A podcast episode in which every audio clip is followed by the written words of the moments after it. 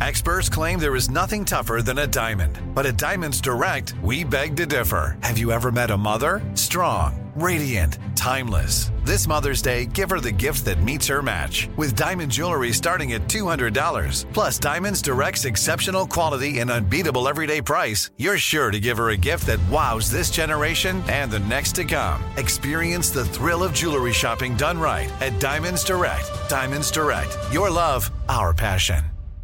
Trinity School of Natural Health can help you be part of the fast growing health and wellness industry. With an education that empowers communities, Trinity grads can change lives by applying natural health principles and techniques in holistic practices or stores selling nourishing health products. Offering 19 online programs that fit your busy schedule, you'll get training to help turn your passion into a career. Enroll today at trinityschool.org. That's trinityschool.org. Open a limited time 11 month certificate at Kemba Financial Credit Union. At 5.25% APY, it's more than triple the national average, plus, it's a safe and secure way to grow your money. Visit your local branch or kemba.org slash CD for details. Offer expires May 31st, 2024. APY equals annual percentage yield. Restrictions apply. $500 minimum and $250,000 maximum deposit. Advantage status required. Comparison based on bank rate average. Federally insured by NCUA. Hello, and welcome to the Psychology Podcast with Dr. Scott Barry Kaufman, where we give you insights into the mind, brain, behavior, and creativity. Each episode will feature a new guest who will stimulate your mind and give you a greater understanding of yourself, others, and the world we live in. Hopefully, we'll also provide a glimpse into human possibility. Thanks for listening and enjoy the podcast.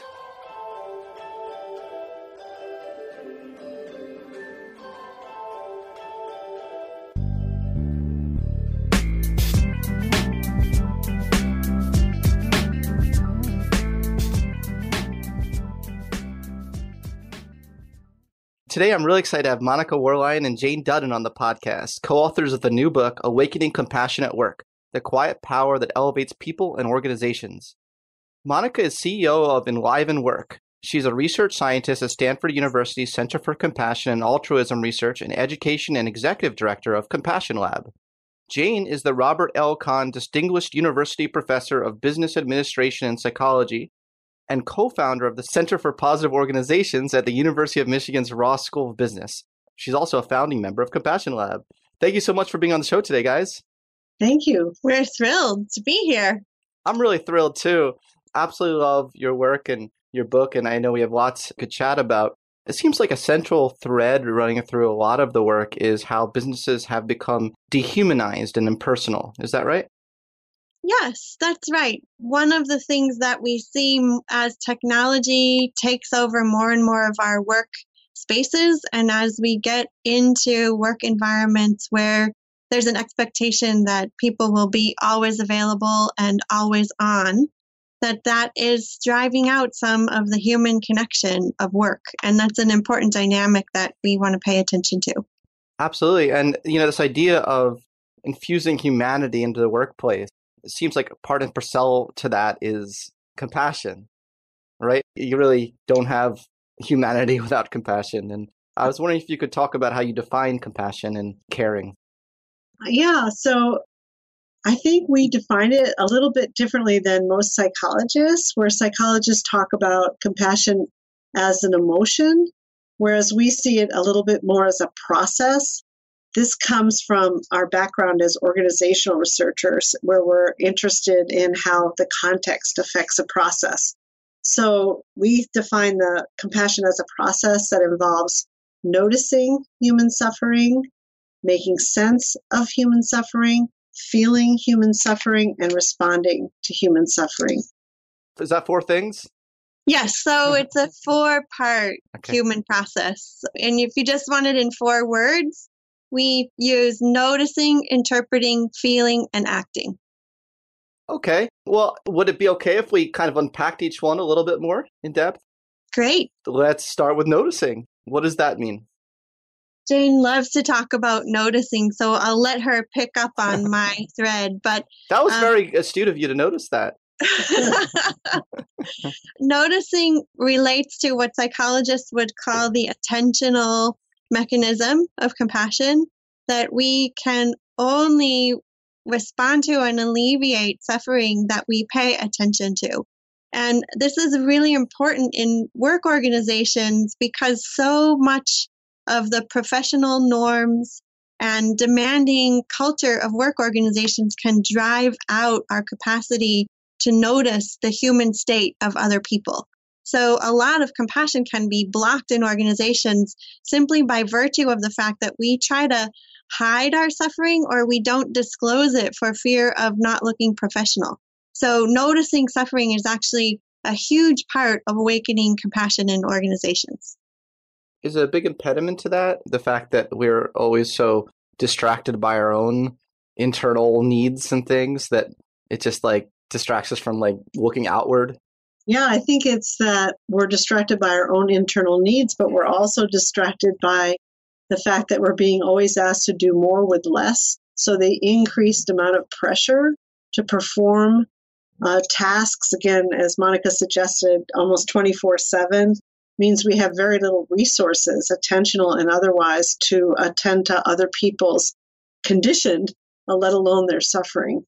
If you think of even foundational social psychology studies like the Good Samaritan studies, show mm-hmm. that attentional load and busyness takes away our capacity to notice other people who might need our help or need our compassion.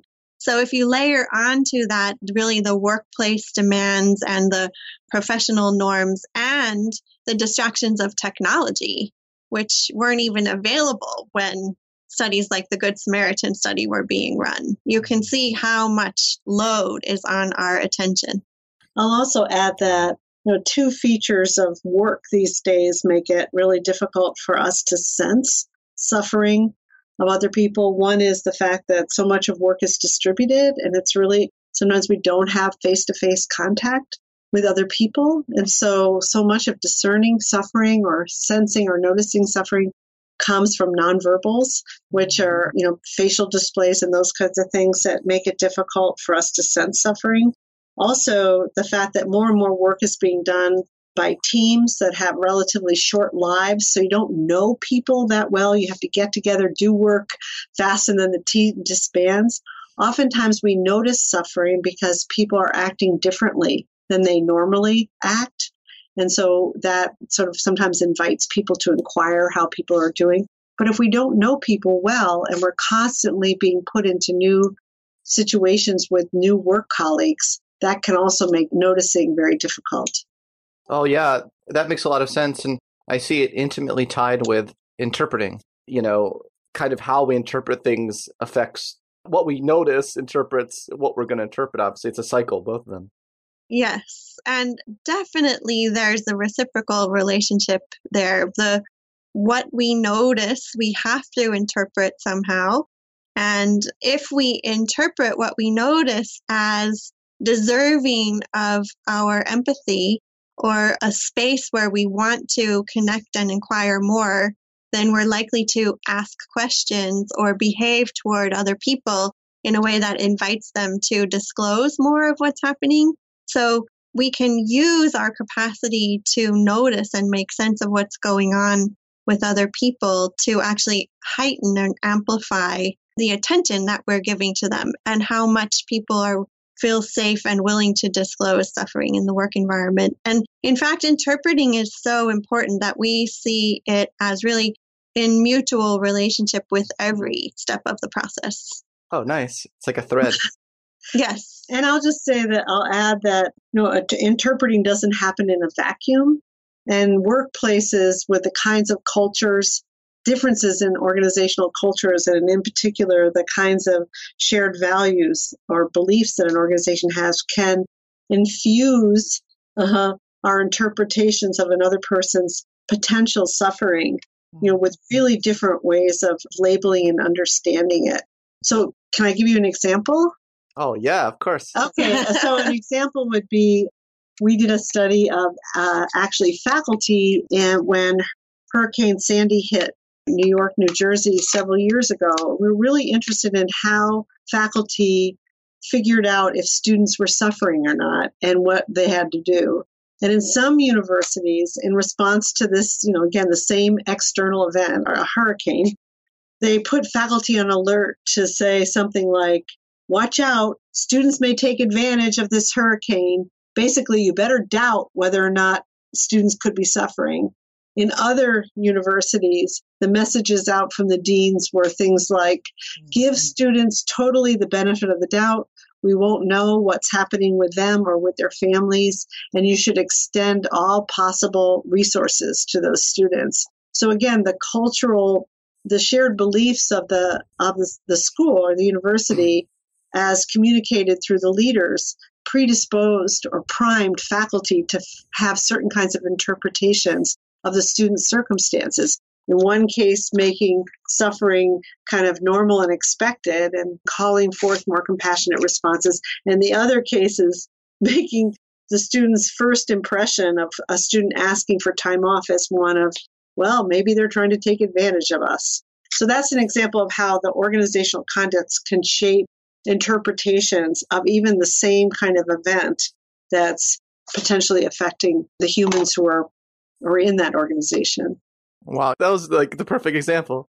Well, it's kind of shocking, you know, to, I mean, Yeah.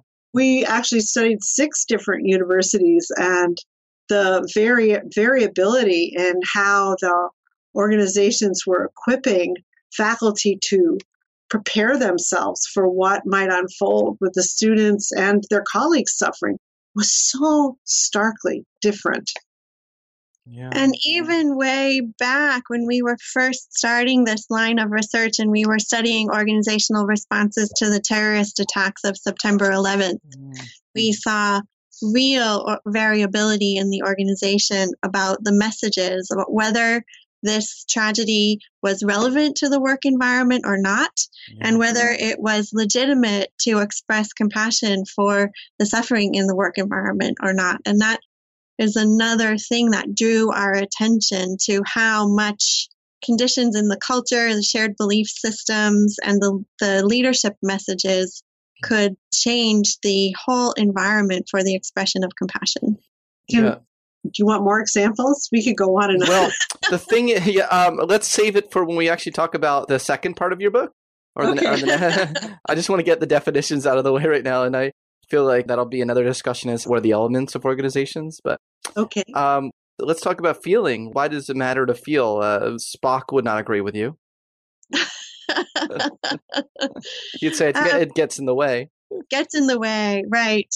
Well, what we know from a lot of the interpretation research actually is that the kinds of explanations or appraisals that we're making would tip us toward feeling more empathy for another person who is suffering or for feeling indifference or even taking some amount of pleasure in the fact that other people are in pain.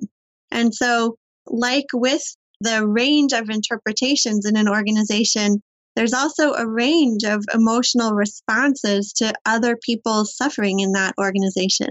And when the feelings are feelings of empathic concern, we know that that feeling triggers almost automatically a desire to help, a desire to alleviate the suffering in some way, a desire to go toward the person who's in pain. But when the feelings are of indifference toward others who are suffering, then the action is there's likely to be null, right? There's very little movement toward the people who are suffering. There's very little that follows on noticing that someone's in pain. And when our organizations are toxic or maybe they're very highly competitive and they set us up to, to really experience that if someone else is losing, it means that I have a capacity to win.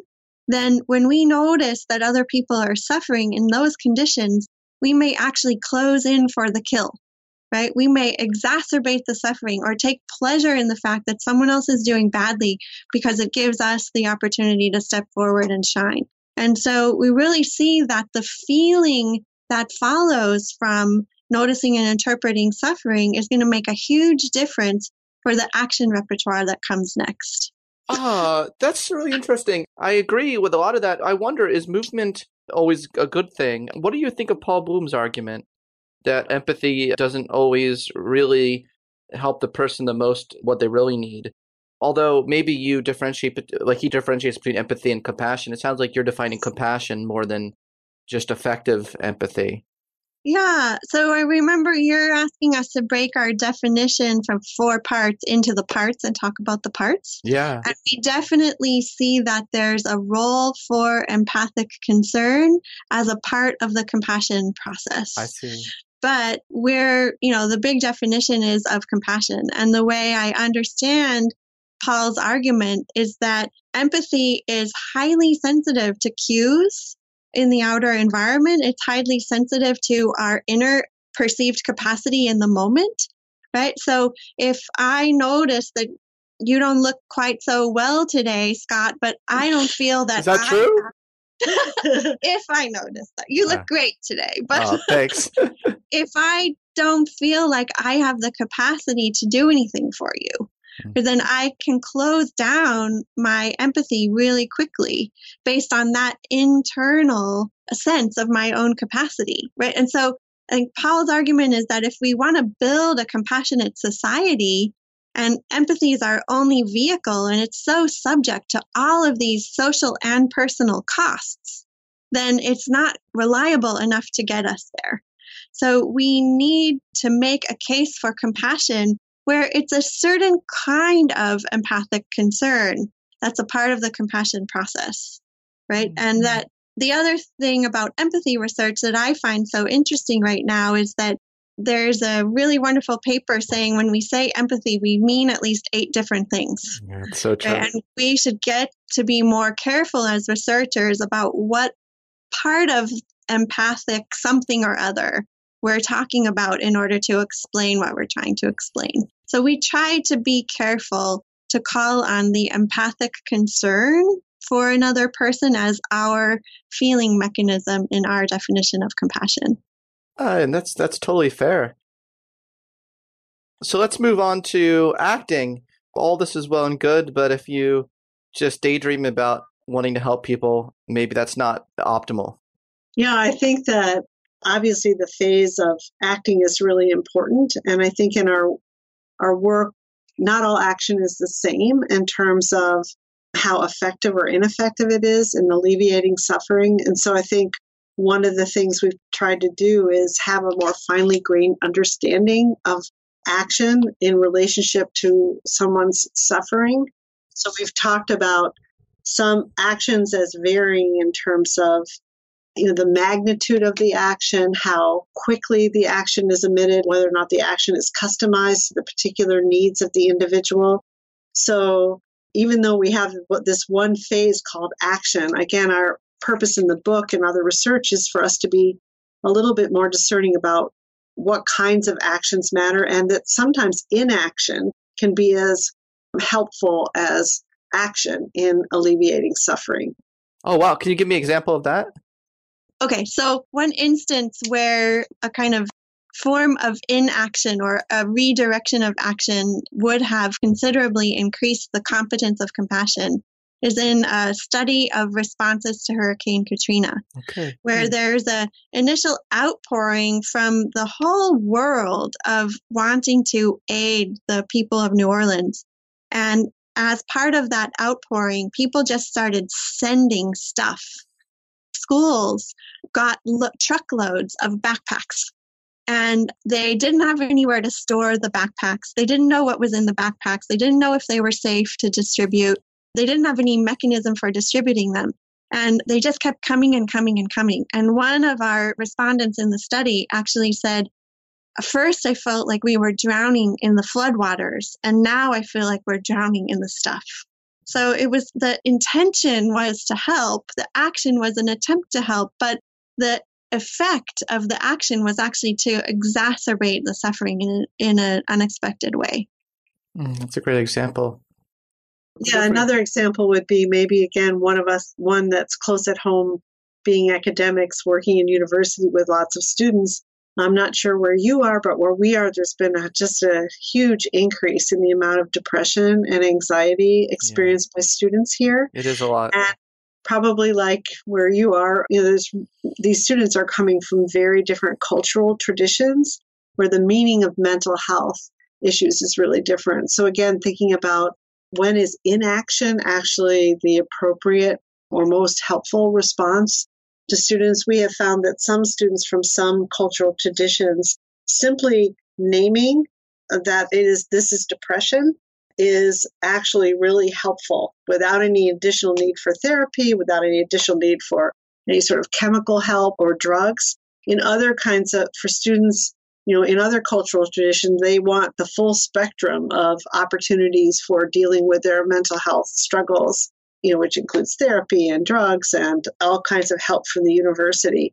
So again, this is an example where the same maybe source of suffering generates different kinds of actions by individuals and the institutions and in one case and they are effective again to varying degrees by how whether or not they fit what is culturally appropriate for the students yeah you guys are full of like so many examples on like at the ready thank you for elucidating that i see a lot of feminist values in this book and i'd be remiss not to point that out It seems to be um, something that guides some of the work you do as well and i'd love for you to comment on that i noticed you kind of differentiate between like male values and female values and kind of make a call for more female values in the workplace. I'd love to hear more if you could unpack that a bit more. And I also want to know, as a man, am I allowed to have some of those female values?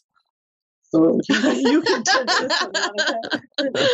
okay, well, let's do full disclosure. I was a feminist studies major as I an knew it. undergraduate. I knew it. so I come by my feminist credentials honestly.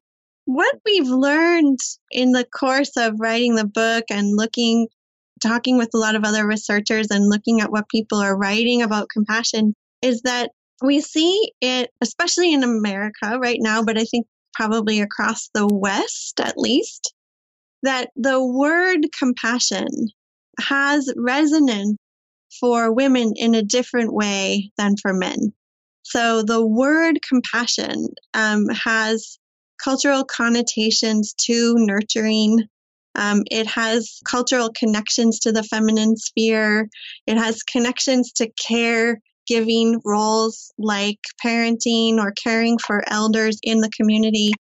And so the word compassion in when we transport it into the workplace has resonance for women in relation to other life domains that makes it easier for them to pick up and see as relevant to their work or how it might help them in their work role as well. And for men, the word compassion in the work sphere often raises a whole category of fears that are there for women too, but that may be more of the first response of men in work environments to the word compassion. So when I hear the word compassion and you want it applied to me, but it doesn't fit my schema, it makes me worry. Am I going to be seen as weak? Am I going to be taken advantage of here? Are people going to use my compassion as a reason to not give me expertise or credibility in my field? And so it's not that as a man, you don't have the capa- same capacity for compassion that we do as women, Yay. right? Um, but that the resonance to the label may be very gendered and very differently gendered. And so, one of the things we really want and call for in this book and in the way we're talking about the book is to help us find language that would help quell the fears of compassion in the workplace. Ways of talking about caring for others, ways of talking about the legitimacy and deservingness of people that appeals to men or helps everyone in the workplace overcome these fears that go along with compassion. So, yeah. it's one of the fears that men have on average that if they show more compassion and care, if they introduce more caring to the workplace, that it'll like get in the way of their bottom line, like their success, their a competitive advantage? That's a pretty widespread kind of heuristic across the business world. I mean, I don't know the research actually on whether men hold that heuristic more than women in the business world. I think that's pretty much a there hasn't been a strong business case for compassion out there in the popular culture. I think that the so the fears that are studied at least are often the more interpersonal fears but the the business case for why compassion would feed your strategic advantage and make you a more competitive organization is also something that's been pretty invisible until relatively recently. What are interpersonal fears? I want to make sure I understand this. Well, this is drawing primarily on the work of Paul Gilbert and his research lab and a bunch of people that have adopted his thinking about what he calls compassionate mind. And hmm. he's developed a scale that he calls fear of compassion scale. So we all have fears of compassion. It's not that that women don't have them and men do. We Of all have them. They just also get triggered by different environments, trigger them differently. But the number one fear of compassion is that it makes me seem weak. Oh, I see. Right. A second fear of compassion, and this is in relation to giving compassion, in relation to receiving compassion, mm. Is that if I give or receive compassion, it opens the door for other people to take advantage of me. Right. And then there's a third prominent prominent fear of compassion that's more about compassion directed to the self, which is if I am more compassionate with myself, I won't be high achieving I see. because we have in the West really an internalized logic that high achievement comes from self discipline and from self harshness. So we don't have an internalized heuristic that if I'm kind to myself, I might achieve more. Yeah, that's what I meant by uh, the fear that uh, like it'll get in the way of a competitive advantage. Yeah. Yeah. yeah. Okay, now I got gotcha. You. Yeah, I'll just add that, you know, another part of the implicit, I guess, the feminist move in the book is we're trying to very much talk about compassion as skilled practice. That it's not just, I think another sort of sense compassion is soft and it's not skilled, it's quote unquote natural. Mhm. But one of the things looking at this in a workplace, as we suggested before, is some compassion is more effective than others. Some ex- ways of expressing, expressing and responding to other suffering, you know, moves people further towards suffering or it alleviates it. And so we're trying to show both at the organizational level as well as at the interpersonal level that some compassion is better than others in terms of alleviating suffering. And I love that as a feminist move because that puts us out of feminism being just about gender and it takes us into feminism also being about power and skill and capacity. And so we're also very careful and um, moved by examples of deeply, deeply skilled compassion practice that come from men as well as women, and we have them in the book. So, in that sense, revealing the invisible work of compassion is like a feminist theorizing move that liberates all of us. Thank Can you I- so much for elaborating on that. Oh, yeah, please go on. Yes, I'm just going to. I'll I'll just I, I don't need to really talk at all this entire interview because I feel like if I just let it go organically, you'll answer all my questions. well, one of the people that worked with us early on, 15 years ago, when we were starting the work on compassion, was a faculty member named Peter Frost. And he wrote a book called uh, Toxic Emotions at Work. And he also wrote about roles that people took on in work organizations called toxin handlers. And those were examples, mostly men, because he was he was actually studying and teaching mostly senior executives, and he was trying to point out the important role that certain men played in cleaning up the toxins, hmm. the suffering being created by workplaces. And so that was an example, I think, early on where we became highly sensitive to the roles that various people were picking up spontaneously in both sensing people's pain, but also trying to mobilize and galvanize resources in the organization to help people with that kind of pain. So that's so women were picking up the toxins. Is that right?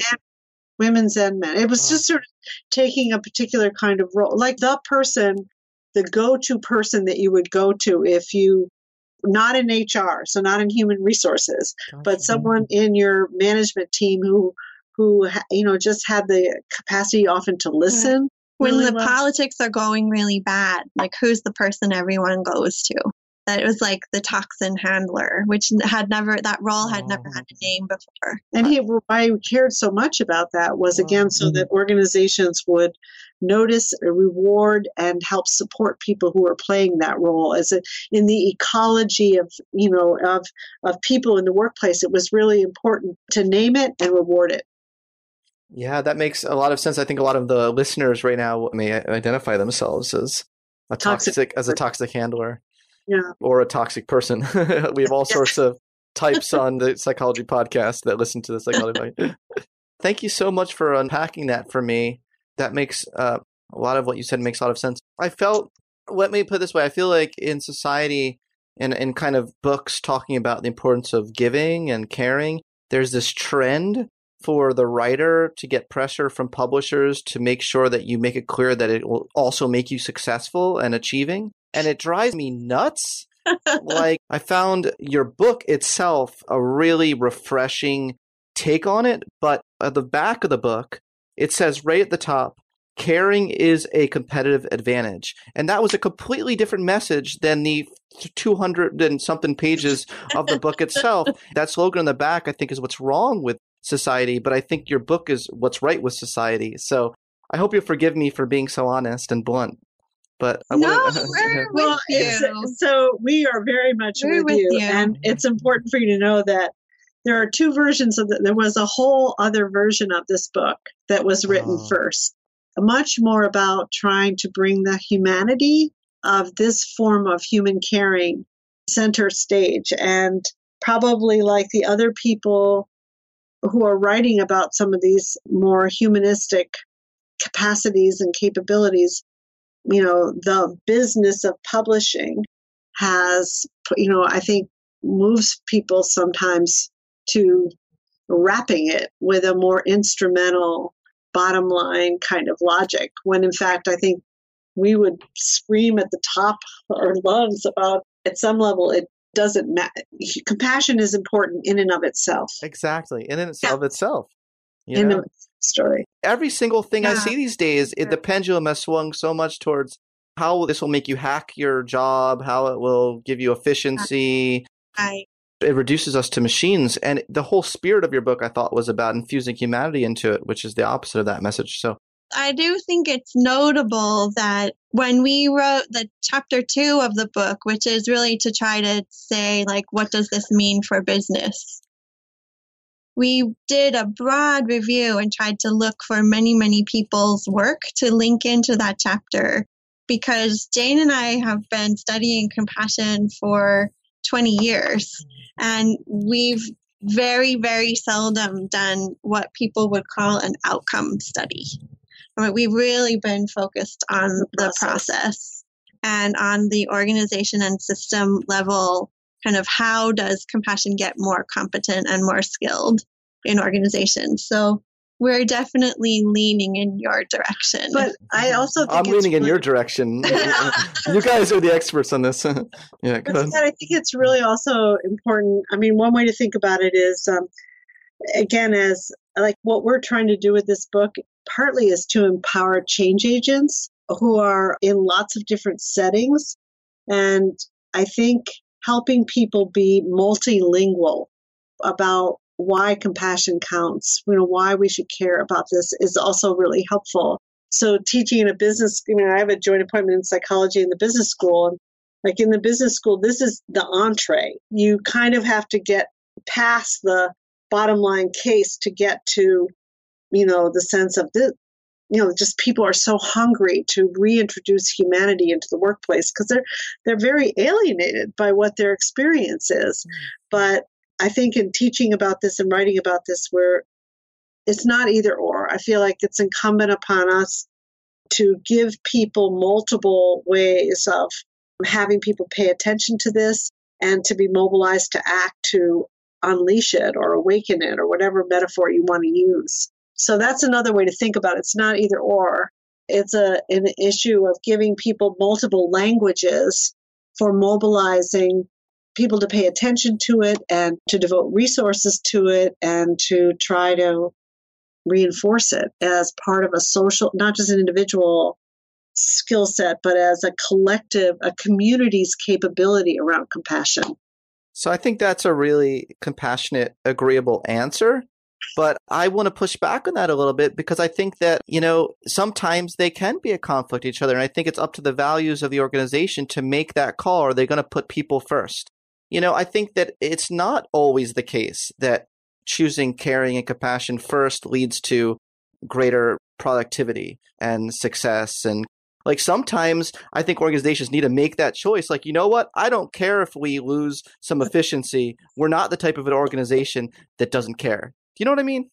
Oh, totally. Yeah. Totally. But I think, you know, again, I think I'm more probably more enmeshed in this type of logic, you know, the instrument Yeah. uh, economic logic. But yeah, I mean, you're, you know, I deeply resonate to what you're saying. Yeah. And And there's often a short term, long term horizon issue there with what you're talking about, right? Like organizations are so often forced into short term economies and they have to maximize profit in a three month period rather than choosing to make the long term investment in the humanity of people. And what we know is that when managers and executives have the longer time horizon, the investment in people also comes to make much more sense. So there's a big conversation to be had there, I think, about what you're opening up the interface between empathy and compassion and economics and economic decision making. Yeah. First, maybe we'll say that for another podcast chat. Uh, we'll just whet the appetite of the listeners. We have probably at this point now, our listeners are divided. Our toxic people are like thinking like rooting for the achievement side, and the uh, toxic handlers are like rooting for the compassion side. I don't- well, no, but but Scott, like that. no, that was so- totally wrong. That was totally wrong. I- but I feel like the so one of the goals for the book is also for people to be more forgiving and compassionate towards themselves because the thing is is I'm a toxic person in one context. I can become a toxic person in one context. And I don't think that people are these, these situational cues are really important. Mm-hmm. The setting is really important and so part of the goal of writing an organizational book is to say is so that people can understand that in certain situations they're not maybe being as compassionate as they like because again the situation there's so many things in the situation that are shutting this down at the individual level and at the collective level. And so yeah so talking about toxic people i mean this is one of the things about my belief about positive psychology is that i feel like unless we can understand how to change institutions that are shaping these psychological dynamics, you know, we don't have hope of building the human capability that we need to be able to deal with these really pressing issues. So, yeah. I'm right there with you. I mean, uh, in terms of there's a you know fundamental human nature of needs. We can kind of like shine organizations can shine the spotlight on what do they want to bring out. You know, like they can make the decision. Like we'd rather bring out these set of need, you know, values and needs. We would rather bring out the worst in people or the best in people. With that said, I also do research in the field of personality psychology. I think there still are uh, layered on top of that. These are just layers upon layers. There Right. are meaningful individual differences that even if you put everyone in the same environment, there are still going to be. I am going to be very uh, try hard not to use the word for toxic people, but there are going to be people who have tendencies towards being more goal oriented and like let's get things done, done, done, done, done. You know, and which could in itself be a result of lifetime of experiences interacting with biology and so all this stuff is complex and but your message is duly noted and I'm right there with you on that for sure. Right. Okay. Yeah. The organizational layer adds so much complexity too, because I can see situations from my research and in going into doing field research in organizations and talking with people about what compassion looks like in their work lives. In an organization that's floundering around where people don't know what to do and they don't have a sense of progress, that person who's really goal oriented who can create clarity in the midst of the uncertainty and who can set a path for people to feel like they're going somewhere together, could actually be huge doing huge compassion work. That's good. Yeah. So and in you know, one thing definitely that I've learned over 20 years is that there's very rarely a simple answer when it comes to compassion. Yeah, very rarely. And I do not mean at all to equate goal oriented folks as toxic people. I actually don't mean to make that conflation whatsoever. so I want to be very clear. I would alienate like 75% of my audience anyway if I if I conflated that. So um, I want to be very clear. I'm not saying that. Okay, let's move on. Okay, no. So awakening compassion, competence in organizations. I mean, we've hit on a lot of this, right? Or hinted a lot of this, how elements of organizations, you know, you guys talk about the network ties between people. We touched on cultural values, work roles, routines, actions of leaders. Is there anything else you wanted to add about that concept? Well, I think the most popular way of talking about compassion at an organizational level right now is to talk about building compassionate cultures. And I think it's helpful and important, and anything that introduces more compassion into the rhetoric around work is a helpful step. So if you think like an organizational psychologist, culture usually means to us researchers a set of beliefs and values and an underlying set of assumptions about how things work and what's appropriate and what are human beings like, right? And we can take on pretty invisibly and unconsciously those assumptions, and that's part of being acculturated. So, if the only mechanisms that we have for change are culture mechanisms, it's actually very hard and slow work to change the deeply embedded values and the deep assumptions about human nature in an organization. It's not impossible, and it does happen. We have cases of culture change. But part of the reason that we like showing other levers in the system, if you want to think about it that way, or other routes toward change that can open up compassion,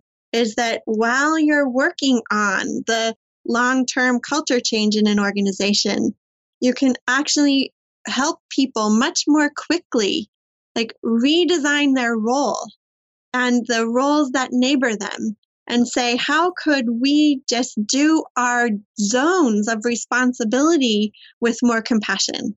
Mm-hmm. Right? Like, how could we incorporate more compassion into what we think our job is all about?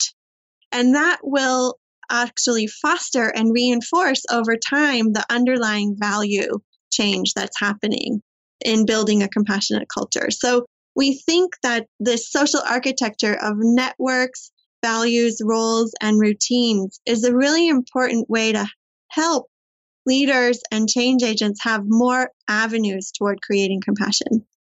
Yeah, I, I will say again, I think if we use a faculty example, it's one that I think is very familiar for all of us. And, you know, what would it mean if we thought of ourselves as researchers or teachers who were compassionate, who were trying to get better at being a compassionate human being in the course of doing our work? You know, how does it expand our imagination of what we could do? How does it change how we think about how competent we are? I mean, this, I actually sat in class right before we came up here and said, you know, I've been a faculty member for 40 years. I've never had any training on empathy. I've never had any, you know, sort of skilling of myself around attune, relational attunement that would make me a more compassionate faculty member, including te- and it's kind of crazy. It's crazy.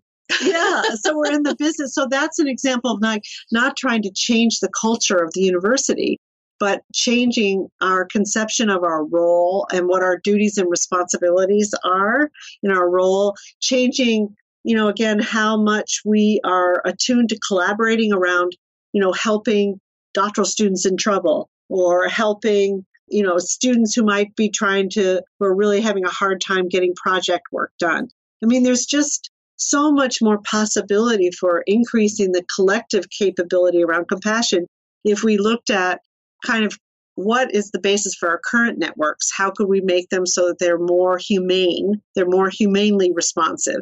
You know, how can we change our roles? How can we change the way we onboard people or the routines that we have in ways that would increase our compassion? So I feel like in the human service work of being faculty members. If we look at these different levers, as Monica sort of suggested, there's all kinds of possibilities for expanding, again, the collective capability of the heart, which I would call compassion, versus the collective capability of the mind, which is what trumps everything when we're thinking about, you know, academics. Uh, did you just make a Donald Trump reference? No. Oh, oh, oh no, oh, no. She used, it, she used it as a verb. Oh, oh, oh, oh, trumps everything. Oh, I see. Gotcha, gotcha, gotcha, gotcha. you know, you have to unverb yourself from that one just because it has too many connotations now. That's hilarious. That's hilarious. Okay, I'm with you. I'm with you. So, can you guys give me one way, like, how can organizations overcome obstacles to compassionate work? Because there are going to be these obstacles, right? I'm sure that when you go in and you do trainings, that that's something that they say, right? well, it depends on which obstacle we're talking about. You know, this is where it goes back to this point that's already sort of a tender point in our conversation is, you know, one of the obstacles is believing it's not consequential, mm-hmm. that compassion doesn't matter. And, you know, the case for making the business case is it's in some sense it gives people evidence that then helps people to override their resistance or the obstacle that comes from saying compassion. You know it's nice but it's not significant. It doesn't really matter. So that's one way is, is to give people mm-hmm. evidence that it matters. I guess i would say my one way is that we all develop a pretty deeply held professional script as we come into our own whatever profession we're in. And that professional script dictates a lot of what we think is legitimate to do in our work. And many times our professional scripts don't incorporate caring for other people, noticing other people's humanity, extending compassion and empathy as a part of what it means to be at my best as a professional. And so going back to Jane's faculty member example, when being a faculty member and my professional script incorporates having empathy and concern for the people around me and doing my best to be compassionate toward the people that I meet as I'm doing my research, as I'm doing my teaching. That shift in what it means to be a professional can overcome huge obstacles in organizations that are otherwise we're kind of holding at bay lots of our capacity to notice and feel with the people around us. That was really well said. That was yeah, cool. So you want to remove the barriers to learning and feeling and noticing and acting. Ah, that makes a lot of sense. And you're doing a great service with this. Did you guys want to end on? Uh, did you want to give like one more example of how a concrete thing an organization could do? You know, because you might be having some companies. I guess there's no such thing as a company as a person. Like you might have someone from a company listening to this podcast and is eager to like you know have another takeaway or feel free to say buy the book you know like like totally feel free to answer that however you want right now but i want to give you a chance to leave on something. Can we each leave on one oh, example? oh yeah that would be great. Okay okay so i think one thing to take home is that compassion is actually everywhere. I mean that, that's been one of our findings is that sometimes it's not visible but it's it, because it's so deeply human it's in most places. It's oftentimes underneath the surface, and people are doing it quietly and sometimes in hidden ways. And I think in organizations that celebrate acts of compassion in the workplace that make it part of, again, what the organization sees as valuable human action can make it an incredible difference. And as more and more organizations, you know, that value innovation, creativity, quick responsiveness, whatever the strategy is. And they try to till the human connections between people in order to get the work done. People are more naturally experiencing each other's suffering and they are in many cases very compassionate but it's being it's being hidden as opposed to actually celebrated as a capacity of the human community so i think the more that it can be made visible celebrated and in some cases rewarded, I think that will yield benefits that we cannot even imagine. Wow, that was awesome. Okay, Monica. Okay, well, Jane and I, one of the things, the one of the nerdy things that we both really love to do together is to use metaphors deliberately to help us see new dimensions of compassion and to understand new things about it. And so, one of our favorite metaphors is as a garden. And if you're trying to create your organization as a garden where compassion flourishes, then the soil of that garden is how people are connected to each other. It's the quality of the connections between people is like the soil of your garden. So anything you can do from a very small move to a very big one that helps more people be connected together and helps the connections be of better quality. Yeah. Uh, that's going to awaken compassion. And sometimes it means changing the way you do your first five minutes of your meetings so that people connect differently. Sometimes it might mean designing your whole organization's offsite with a major focus on connecting. But it can be from small to big, but a real focus on tilling the soil for those connections. Can I elaborate? so, sort of building on tilling the soil. So, we have written a case about LinkedIn and kind of how they select people into their organization. So you have Jeff Weiner sort of saying at the top, you know, I care about compassionate leadership. But again, some of the worry is when top leaders say things, does that really trickle down into the everyday of what's happening on the ground in the organization? And I guess one of the surprises has been how managers at LinkedIn, and they do it in different ways, actually, before they let people in the door, they're trying to select on how compassionate they are. That's and so, awesome. Yeah, so there's small small actions on the ground that can make a difference in terms of tilling the soil in ways that there's vibrant human connection, as well as what leaders at the top espouse and celebrate and those kinds of things. You know, imagine if like getting in, admitted into college was not just your SAT scores, but also how compassionate you've been. Yeah. Yeah. That is more and more actually what's happening. Hopefully. Yeah. So can I end on something too? Can I? Can, yeah, can I, I want to get. Yeah. A, I want to get a turn to tell you my favorite passage of your book. Um, okay. Um, you talk about the difference between seeing and beholding. Oh, that's your uh, favorite. it's my favorite. it's also my favorite because it precedes directly a quote from my dear friend Emma Seppala. But let me uh, read this quote. Whether it is small and private or immense and public, beholding suffering with compassion sparks a sense of wonder and beauty, renewing our belief in what is possible in organizations. I think that really gets to the heart of the spirit of this book is you all have a vision that organizations can be so much more than they are. And as I wanted to end on that note, what a terrific book, guys. Uh, thanks uh, so much. It was a real treat to chat with you today. Yeah, thank you for thank the you interview. so really. much, and thank you for that ending. Yeah, I'm thrilled that that's the sentence that, that resonated with. Thank you so much for listening to the Psychology Podcast with Dr. Scott Barry Kaufman. I hope you found this episode just as thought provoking as I did.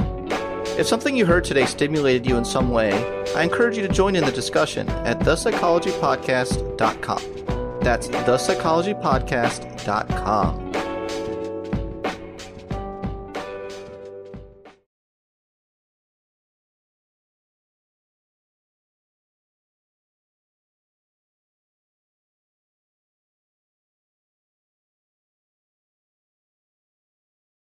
Trinity School of Natural Health can help you be part of the fast growing health and wellness industry. With an education that empowers communities, Trinity grads can change lives by applying natural health principles and techniques in holistic practices or stores selling nourishing health products. Offering 19 online programs that fit your busy schedule, you'll get training to help turn your passion into a career. Enroll today at trinityschool.org. That's trinityschool.org. Open a limited time 11 month certificate at Kemba Financial Credit Union. At 5.25% APY, it's more than triple the national average, plus, it's a safe and secure way to grow your money. Visit your local branch or kemba.org slash CD for details. Offer expires May 31st, 2024. APY equals annual percentage yield. Restrictions apply. $500 minimum and $250,000 maximum deposit. Advantage status required. Comparison based on bank rate average. Federally insured by NCUA. If you love sports and true crime, then there's a new podcast from executive producer Dan Patrick and hosted by me, Jay Harris, that you won't want to miss. Playing Dirty Sports Scandals. Each week, I'm squeezing the juiciest details from some of the biggest sports scandals ever. I'm talking Marcus Dixon, Olympic gymnastics, Cain Velasquez, salacious Super Bowl level scandals. Join me on the dark side of sports by listening to Playing Dirty Sports Scandals on the iHeartRadio app, Apple Podcasts, or wherever you get your podcasts.